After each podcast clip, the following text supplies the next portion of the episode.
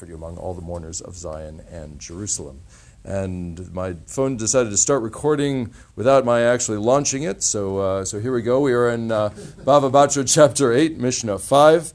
האומר איש פלוני וניב בכור לא ייטול פי שניים, איש פלוני וני לא יירש עם אחיו, לא אמר כלום, שהתנה על מה שכתוב בתורה. Okay, so what's this about? Uh, one who says, So and so, my firstborn son, shall receive a double portion of inheritance. So and so, my son shall not inherit with his brothers. He has said nothing, for he has made a condition against what is written in the Torah. So the Torah says a couple of things about inheritance. Uh, in particular, it says that um, when you got a couple of sons, the oldest son receives a double portion to every other son. What does it say about daughters?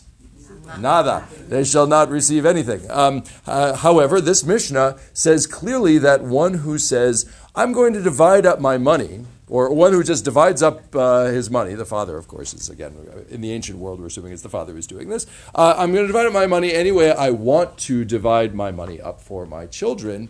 Um, he may do so, including, by the way, giving money to daughters, as long as he doesn't say, it shall be an inheritance if it so he can actually fulfill the law of the Torah, dividing up his money any way he wants, as long as he says that it's a gift and not an inheritance. Once he makes a vow stating that it is uh, that